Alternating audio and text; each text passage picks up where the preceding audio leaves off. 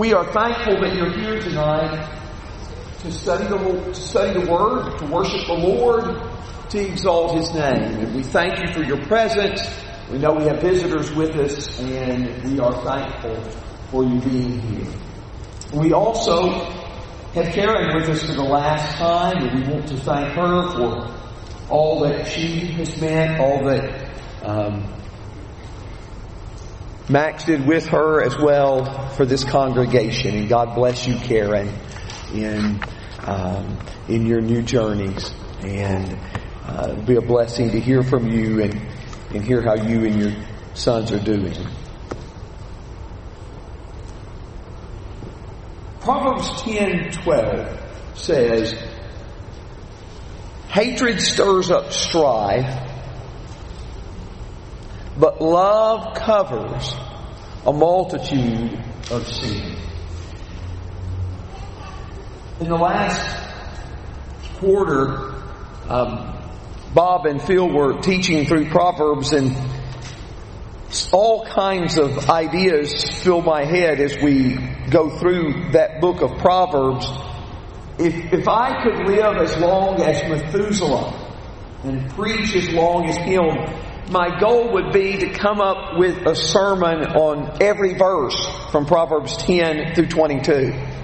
Now, if you've read that section, you know that's very difficult uh, because it uh, jumps around so quickly. But this is one of our best known statements in Proverbs. Love covers a multitude of sins. And one of the reasons why Proverbs 10 verse 12 is so well known is because it is one of the few Proverbs that's quoted in the New Testament. Proverbs isn't really quoted frequently in the New Testament, but in 1 Peter 4 8, the Bible says, above all, keep fervent in your love for one another, because love covers a multitude of sins. Love covers a multitude of sins. But tonight we want to look back at that statement in its original setting. What does that mean? What does it mean that love covers a multitude of sins? What does it not mean?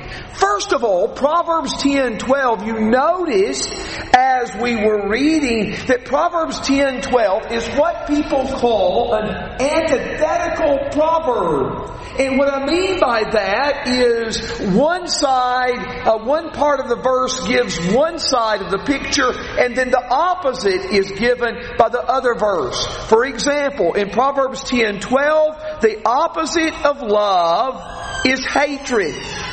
And while love covers a multitude of sins, this is the opposite of hatred stirring up strife. And so we are presented with the truth by telling us the reverse side of it. Now that, that's a good way to teach. It's a good way to teach, to give us both sides of the coin. For example, in Proverbs 15 verse 1, a classic illustration of an antithetical proverb. A gentle answer turns away wrath. But a harsh word stirs up anger. Those lines teach the same thing. One teaches it positively. A gentle answer turns away wrath. The other negatively by all the trouble caused by a harsh word. In most of the Proverbs from 10.1 to 22 and verse 16 are in this type of antithetical arrangement. So whatever it means that love covers a multitude of sins, it's the opposite of hatred stirring up strife. And we need to be reminded, and the book of Proverbs is a good place to be reminded of what a serious sin it is to stir up strife. Turn your Bibles back to Proverbs chapter 6. Proverbs 6. In Proverbs 6, you remember verse 16 says, there's six things which the Lord hates. Yes, seven that are an abomination to him. Haughty eyes, a lying tongue, hands that shed innocent blood, a heart that devises wicked plans, feet that run rapidly to evil, a false witness who utters lies, and one who spreads strife among brothers. One who spreads strife among brothers. Proverbs 6 verse 19. This is something the Lord hates. This is something that's an abomination to Him. Now, if you look at the context of Proverbs 6, it, it may be that the one who stirs up strife in verse 19 is even the focal point uh, of this whole context. You notice in verses 12 through 14 that there is, of 12 through 15, a further description of this wicked man. And one of the descriptions given in verse 14 is with perversity in his heart, he devises evil continually. He spreads strife. And the Lord hates the one who spreads strife among brothers. The Lord hates the one who drives a wedge between people and is dividing people. Hatred does that. Hatred stirs up strife. Love covers a multitude of sins. Now, John, would you like to come up here and where I can use you as a personal example. But, but no, I need help. And John is number one substitute with our board behind Jesse. Um, it's very important because if the person cannot perform the duties of running the telestrator, the first runner up has to take that. You just duty. want to write again? Yeah, I want to write again. Thank you. You might want to sit on that front row.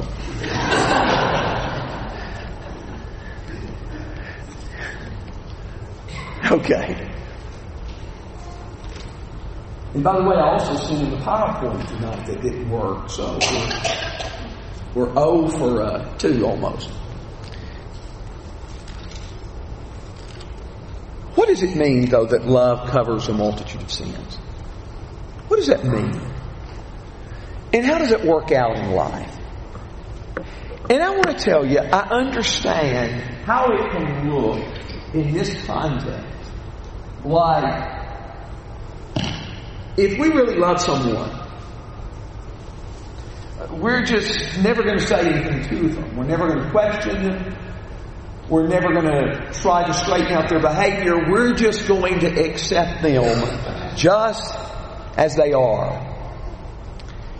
You would probably have a better chance of getting away with that in every other book of the Bible than you would Proverbs.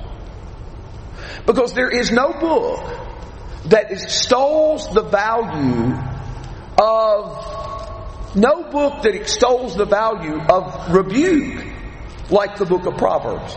Look at Proverbs 19 and verse 25. Proverbs 19 verse 25. Strike a scoffer and the naive may become shrewd, but reprove one who has understanding, and he will gain knowledge.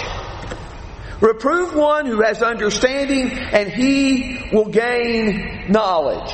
Look at 25 verses 11 and 12. 25 verses 11 and 12. Like apples of gold and settings of silver is a word spoken in right circumstances. Now you've heard that verse before. Verse 25, verse 12 like an earring of gold and an ornament of fine gold is a wise reprover to a listening ear. This picture of apples of gold in settings of silver portrays an image, puts an image in our mind of a beautiful picture, a beautiful setting. And the Bible says that's the way it is with a word spoken in the right situation. But what is that word spoken in the right situation? In verse 12, it is a wise reprover. A wise reprover to a listening ear. In Proverbs 27 verses 5 and 6, the Bible says, better is open rebuke than love that is concealed. Faithful are the wounds of a friend, but deceitful are the kisses of an enemy. In 28, 23, he who rebukes he who rebukes a man will afterward find more favor than he who flatters with his tongue. Now, we could go on, but I think you get the idea. I think you get the idea that this doesn't mean that we try to conceal everything wrong that a person has done. It doesn't mean we never confront them with anything they have done. But what does it mean that hatred stirs up strife? But love covers a multitude of sins. And, and truly, it is interesting that those verses start with hatred and love because often our attitude toward them determines how we're going to respond to their failure.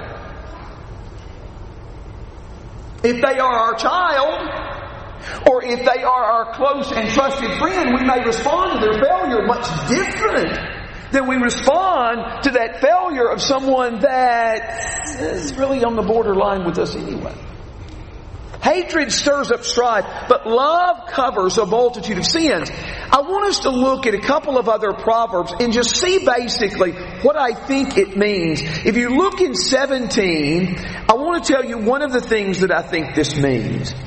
That love covers a multitude of sins, and that is we will refuse to gossip about another person's failures and another person's wrongs.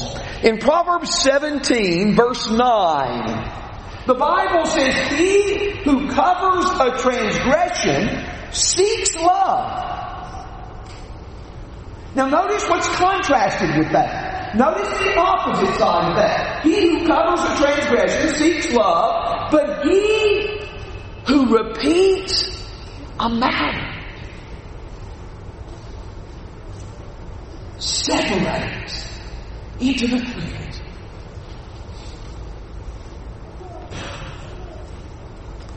Let's suppose around this city today, there was one church that had five people baptized. And let's suppose around this city this day, there's another church where a preacher resigns or an elder resigns because they committed adultery.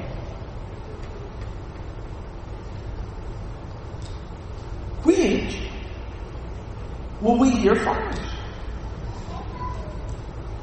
Which do we delight in spreading? Which do we view as good news? Covering a transgression is the opposite of repeating a matter. I'll look at chapter 26. Proverbs 26, verse 21 says, like charcoal to hot embers, and wood to fire, so is the contentious man to kindle strife.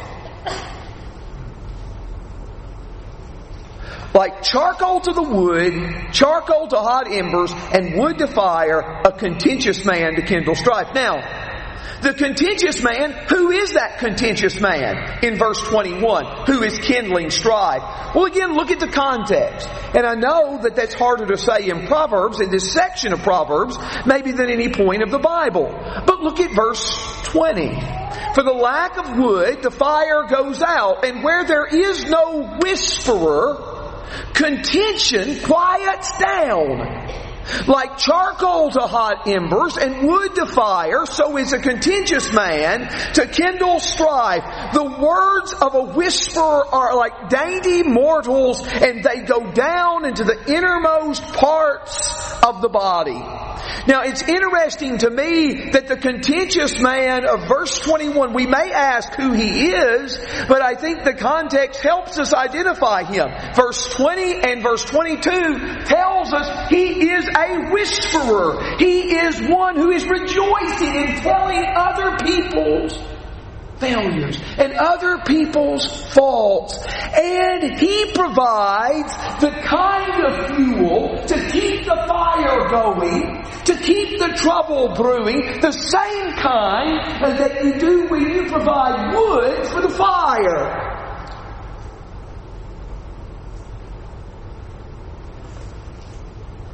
But I want you to look at verse 22 again. The words of a whisperer are like dainty morsels. They go down into the innermost parts of the body. Now you probably have a good cross reference there. If you don't, it would be good to make one to Proverbs 18 verse 8. Some of these proverbs are so important they had to be said twice and this is one of them. The words of a whisperer are like dainty morsels. They go down into the innermost parts of the body. The whisperer who is telling other people's secrets is dealing, he is serving you a tray of delicacies that are almost too delectable to ignore.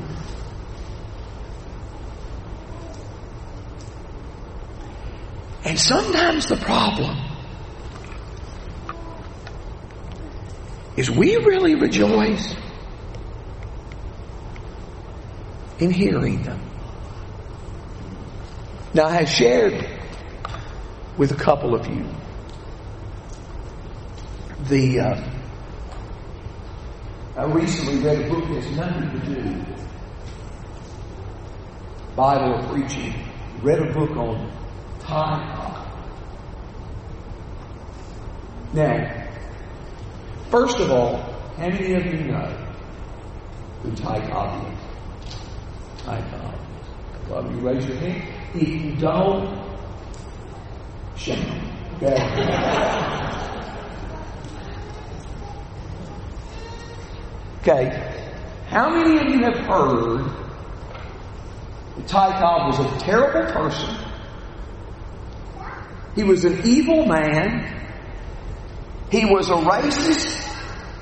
He was guilty of all kinds of crimes. How many of you have heard that version of Ty Cobb? I can remember when I was playing baseball as an eight year old, someone on the team telling me that Ty Cobb used to sharpen his spikes before every game and try to cut the opponent. So it's a rumor that goes back a long way. The writer of this book argued that all of that is untrue. It's not untrue that Cobb had a lot of faults. He had a lot of faults, he had a lot of problems, he one time was heckled by a fan in the stands and went up running into the stands and beat the fan up. So it's not a man without problems. But a lot of the worst things you've heard about him and the worst stories you've heard about him, including that one I just mentioned about sharpening the cleats, that they weren't true. And he produced letters that showed that. But he said, I don't believe this book is going to kill the myth of the evil Ty Cobb. And he said the reason is because we love to look at someone, particularly someone that was an incredible success as he was in his sport, the first baseball superstar ever. We love to look at someone that's an incredible success and think we're a lot better than they are.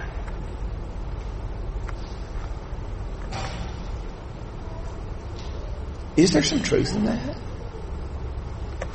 Is there some truth in the fact that we love hearing about the failures of great people because it makes us feel superior. And so the words of a whisper are like dainty morsels and they go into the innermost parts of the body. But Proverbs 17, 4 says, an evil doer listens to wicked lips and a liar pays attention to a destructive tongue. It may be the welcome that we give to gossip reveals who we are too.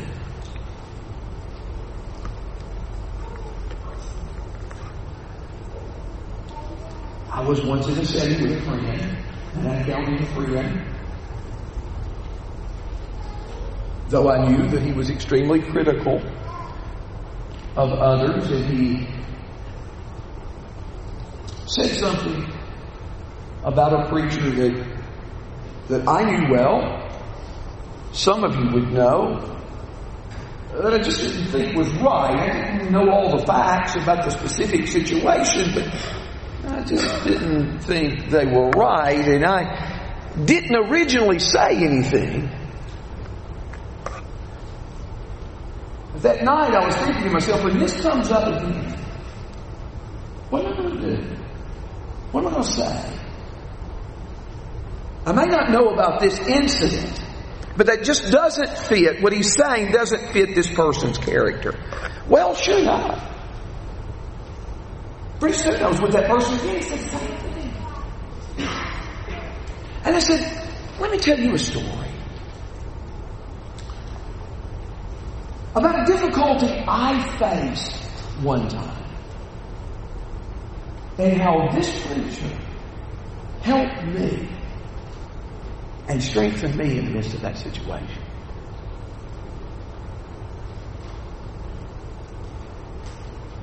And the person heard the story.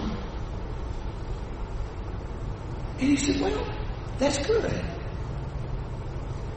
I'm glad to hear that. And all criticism stopped.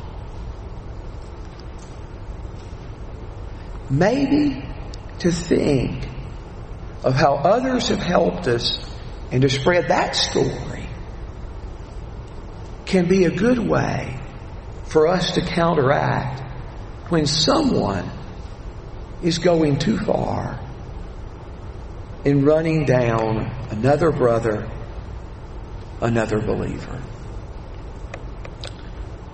You know, Proverbs says more about this subject, but that's one way love covers a multitude of sins.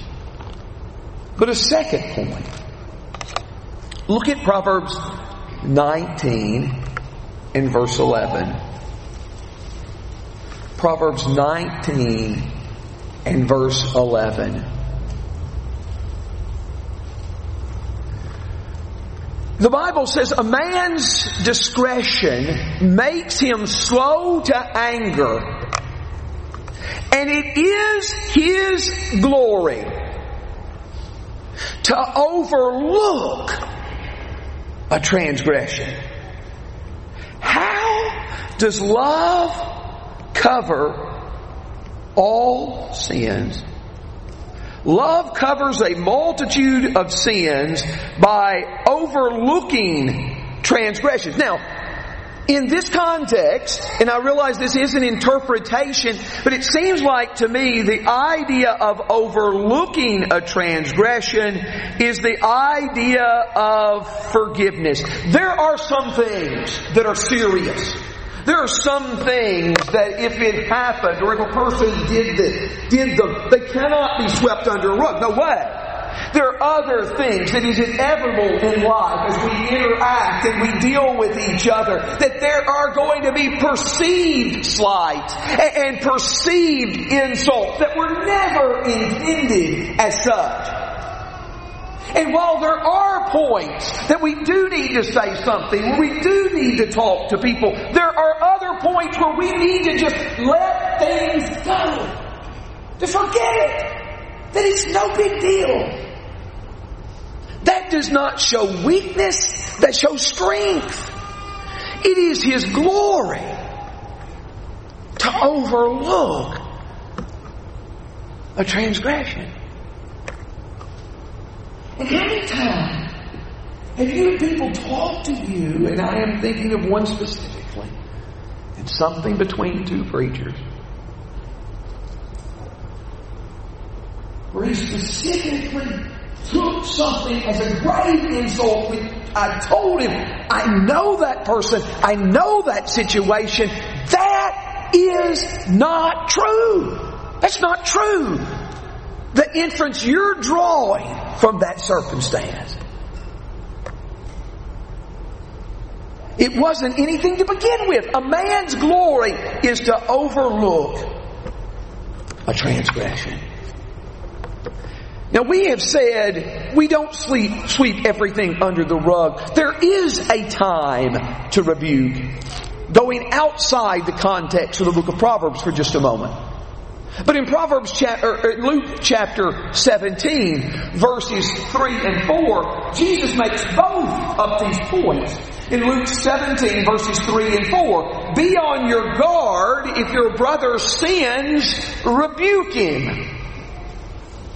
There is a time to rebuke. If your brother sins, rebuke him. And if he repents, forgive him. Just as clearly as the Bible says one, the Bible says the other. If he repents, forgive him. And listen to how far Jesus takes that. In verse 4, if he sins against you seven times a day and returns to you seven times saying, I repent, forgive him. Now don't you imagine that sixth time or so you're going to start to wonder, starting to wonder, is this guy really repentant? If he sins against you seven times a day, and returns seven times saying, I repent. Forgive him. Forgive him. It is a man's glory to overlook a transgression.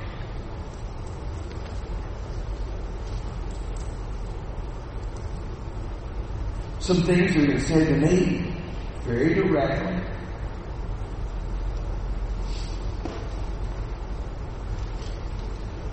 haven't bothered me at all. Because in some of those cases, the cases I'm thinking of, the people who said them, though they said strong things, were people I knew who had proved that their life loved and cared, and it didn't bother me. And even sometimes if they made an overstatement, it doesn't define our relationship. Is a person's glory to overlook a transgression. Now, one of the things that makes me a little bit hesitant about this verse, to apply this to forgiveness, that is not a subject that is often discussed in Proverbs. As practical as Proverbs are, forgiveness is just not a subject that comes up a whole lot. So therefore, I don't have a lot of extra passages to give you from Proverbs. The Bible says in 1 Corinthians chapter 13 verse 5 that love does not take into account a wrong suffered. Make one more point, and let's again go outside the context of the book of Proverbs to the book of James in the New Testament. And in James chapter 5, verses 19 and 20, the Bible shows us a picture of love covering a multitude of sins. We cover a multitude of sins by refusing to gossip. We cover a multitude of sins by being willing to forgive. And we can cover a multitude of sins by leading a person to Christ. In this particular case, it is a brother who has strayed from the truth in verse 19. So brethren, if any among you strays from the truth, and one turns him back. Let him know that he who turns a sinner from the error of his way will save a soul from death and will cover a multitude of sins. When someone has been Someone who's a brother has strayed from the truth. Someone who's a sister has strayed from the truth. They're walking away from God and you go and you warn them and you try to teach them and you plead with them to bring them back. When they come back to the Lord, that is the preeminent illustration of covering a multitude of sins. Notice here in this context, it is used in parallelism or pretty much parallelism with saving a soul from death. You're saving saving a soul from death, covering a multitude of sins. There is nothing that you can do for a person that will have the benefit to them. That you will do for them, the good you will do for them if you lead them to Christ. That was not a well constructed sentence. But I think you get the message of that think you get the message. Return a soul, save a soul from death, and cover a multitude of sins. Josh and I are trying to teach the high school class, and the other night I was teaching about Philemon. When Paul is writing to Philemon and telling him to receive back Onesimus, whom I have converted in my imprisonment, and he sends him back and he says, And I do not say to you that you owe me your very self as well. And it's translated differently. You owe me my, your soul. You, you owe, it's verse 19 I take it from that statement that Paul had been the one who converted Philemon. Paul converted Philemon. And Paul is gently reminding Philemon because he converted him and he covered a multitude of his sin. That Philemon, you owe me everything. You owe me everything. I'll tell you stories that never get old to me. When people tell me the stories of how they were converted to Christ. And I ask you, tell that story if you've got one that is significant enough. Tell that story. Tell it to me if I haven't heard it. Because maybe it will give someone else an idea of what we can do to help another to cover a multitude of sins. A very simple lesson, but one that I hope that can help. Let us pray. O Lord our God, you are kind and gracious to us. You have provided forgiveness. You have overlooked our transgressions at great cost to yourself. At the death of Jesus on the cross.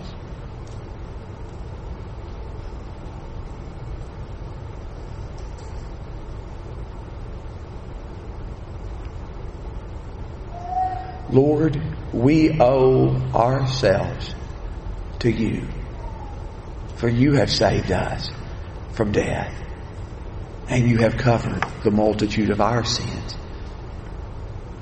Thank you, God, for your grace and mercy.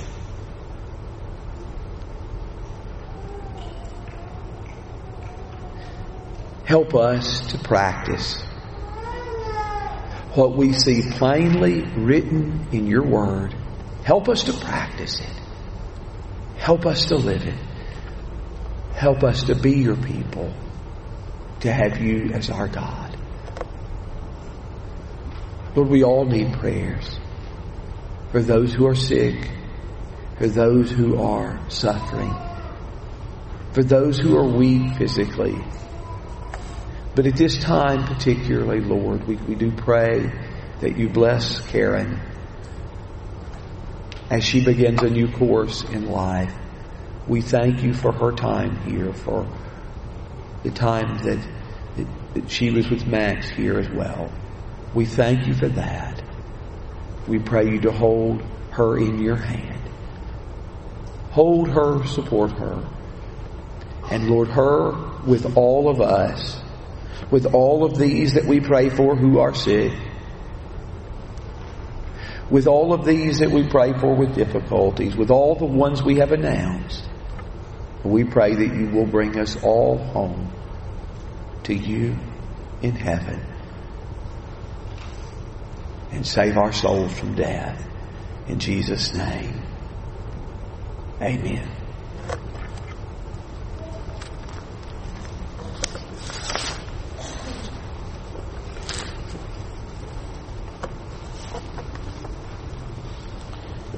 If you need forgiveness, if you are carrying a load of guilt, a burden of sin, and you want that burden lifted, as we sometimes see, burdens are lifted at Calvary.